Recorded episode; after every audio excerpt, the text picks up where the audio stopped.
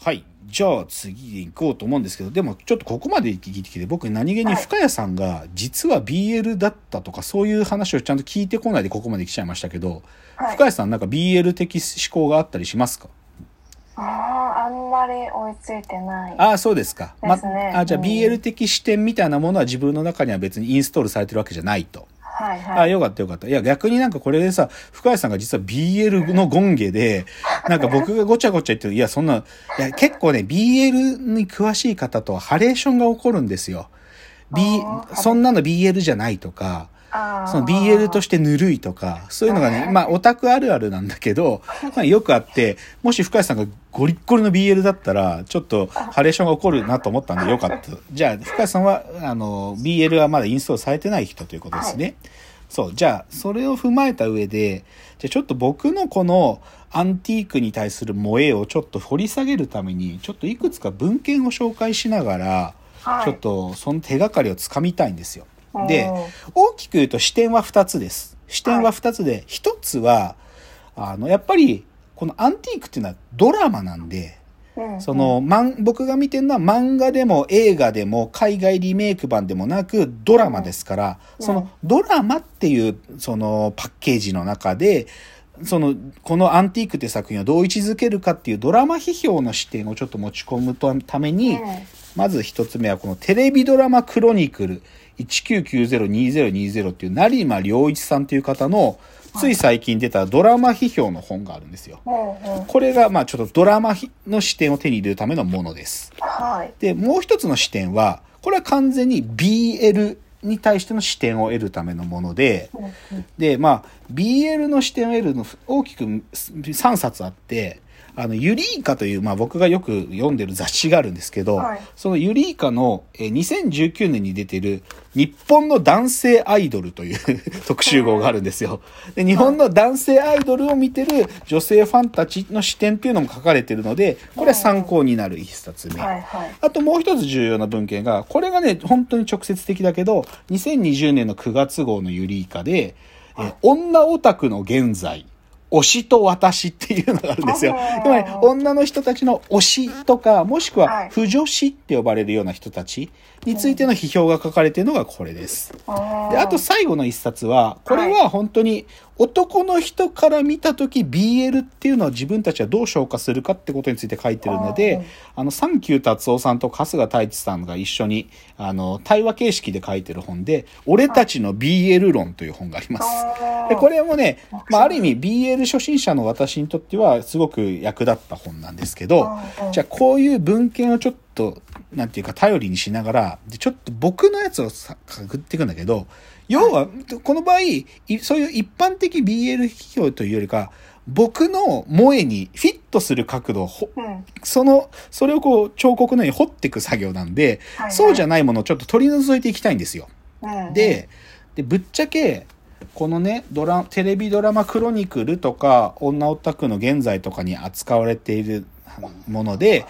男の子の集団が出てくるドラマが、まあ、何個か並べられるんだけど、うんうんぶっちゃけ、これは違う、これは違うっていうのをどんどん言ってきますね。はいはい。例えばね、まず一番違うのはねうん、工藤官九郎ドラマなんですよ、僕の中で。僕のこの萌えと全く類似性がないのは。はい。工藤官九郎さんの、例えば、木更津キャッツアイっていうのがあったと。で、木更津キャッツアイって、ほそれこそさ、岡、岡田くん、あの、V6 の岡田くんとかさ、はい。嵐の桜井くんとか佐藤隆太くんとかさ、うんあの、バカ5人組でワイワイやるじゃない？まさしく男たち、男の子たちの話やん。でうんもう、ん。全然僕あんなものには燃えないんですよ。だからまず違う。で、あと、はい。ま、さらにあると、ウォーターボーイズっていうさ、あの、これは2000年代になってからさ、映画が作られ、テレビドラマも何度も作られた、高校生男子たちがシンクロ部っていうので、そこでみんなでシンクロするっていうのあるでしょあれなんかまさしく男の子たちの物語じゃん。でも、あれも全く僕は燃えないんですよ。うん。とか、あと他にもね、例えばさ、海猿っていう映画ありますな。映画とかドラマ。あれはなんかこう、海上警備の人だよね。なんかこう、レスキュー隊ですけど、そのレスキューで、あれ映画版はレス、その、まだそれになるための、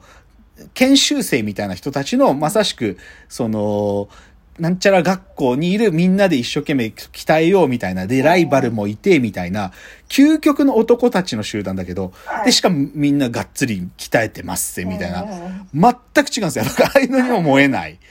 他にも、なんていうのかな、ちょっとアイドルドラマっぽい、若手イケメン俳優たちを囲うことで作られてるドラマっていうのも結構あってさ、例えば、仲間由紀恵がやってた極戦っていうドラマってさ、あの、仲間由紀恵が先生で、ちょっと悪い、不良っぽい生徒たちを、こう、ちょっとずつ手なずけていくみたいうんな。その不良、不良っぽい俳優たちが、みんなイケメンなんだけど、それ全く僕燃えない、それに。うんあと、同じで、ルーキーズっていうさ、はいはい。先生は今度男だけど、で、や、うん。あの、不良たちに野球やらせて、野球部が、こう、なんか、不良だった奴らがなんかこう、活躍していくみたいな話。はい。あれも全くダメですね。うん。で、もっとイケメンを前面に出し切った、あの、花盛りの君たちへって知ってる？イケメンパラダイスっつって、第一発目は、堀北真希が主役で出てて、はい。あの、生田斗真とか、あのー小栗旬とかが出て、もうイケメンばっかりのだ男子校の話なのよ。はいそこに男のふりして、はい、あの、いいるのが堀北真希なんだけど、だってイケメンばっか、イケメンが同じ寮に住んでるんだけど、はいこれ全く燃えません。なんか、まあ、その、だ第2シリーズっていうかリメイクが前田敦子が主役だったけど、そっちも全く燃えない。だから、うんもう2回見させられてるけど全く燃えない。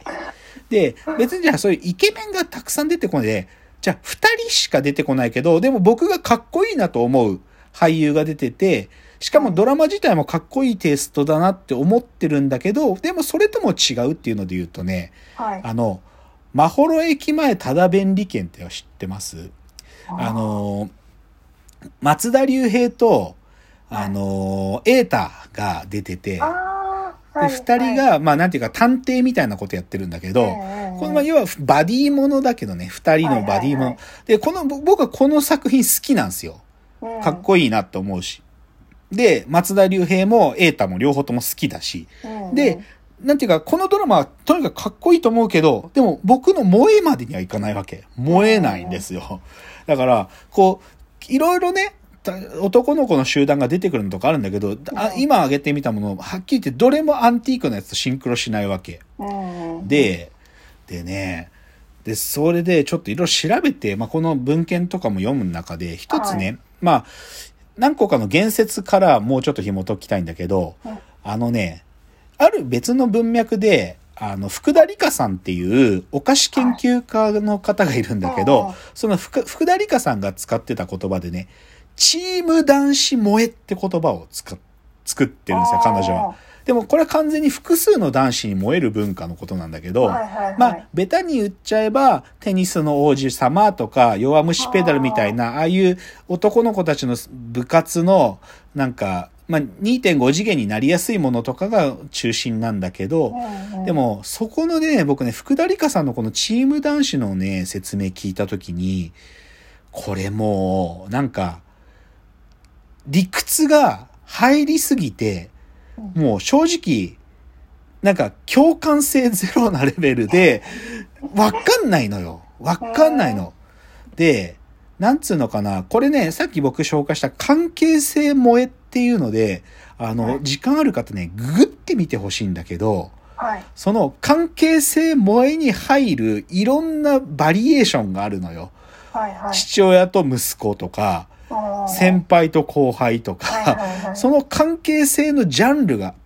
全、まあ、とりあえずウィ、キ、ウィキのようにまとめられてるページとかあるんだけど、うんぶっちゃけ、それ、あまりに細分化されすぎてるし、はいはいはい。もう、複雑化しすぎてて、その BL 論と、その男子も、チーム男子とか、あと関係性萌えっていうカテゴリーが、正直ね、もうね、なんか、じゃあ自分はこれだなっていうのを発見することすら困難なほどに、細分化されすぎてるの。でそれってさっき僕が言ったおこのユリイカの女オタクの現在とか、このサンキュー達夫さんの俺たちの BL 論とかも読んで思うんだけど、うん。もうね、なんか、こ、すでに今文献化されてるその定義の中に自分を当てはめようと思うことが、なんか、もうね、能なくらい、その粒一個一個が小さくなりすぎちゃってんだよね、ってことが分かったんですよ。で、で、他にもね、別の論論考もあったりして、なんか、男性オタクが関係性にブヒるようになった理由みたいなブログが書いてあるんですね。ブヒるっていうのは燃えるの別表現ですよ。オタク用語。ブヒるっていう。でも、ブヒブヒ言ってるってことなんだけど、でもね、これとかもね、文、読むんだけど、この、あの、ブロゴスで書いてある連載だと思うんだけど、なんかこれとか読むと、この人ももうね、諦めてるのね。なんか、その男が関係性に燃えるようになったっていうのは2011年ぐらいからまあ起こっているけれども、でもそれが、なんていうかな、女の人の関係性萌えと類似のものなのか、それともちょっとど男性特有の視点はあるのかとかを書いてるんだけど、なんかこの人も諦めてんのね、もうなんかその、どこまでなんか類似性があるかどうかっていうのをもう論じること自体がもう不可能なレベルで、女性たちのダンスあ関係性萌えとかチーム男子萌えの視点があまりに複雑化しすぎてるってこと言ってんの。うん。でもね、僕ね、ちょっとそこに、そうなんだけど、そ、なんか、そう言ってるああんたたちがただ複雑化させただけで、もう一回、その単純な視点を取り戻すっていうことを、ちょっと、それが一番僕は来るっていうので、ちょっとね、一つ今日もう掘り返したい言説は、はい。あの、仲良しな嵐っていう言説があるんです。はい。はい。で、なんで嵐たち、嵐がね、嵐、嵐がスマップ越えのスターになれたかっていうのの分析の中に、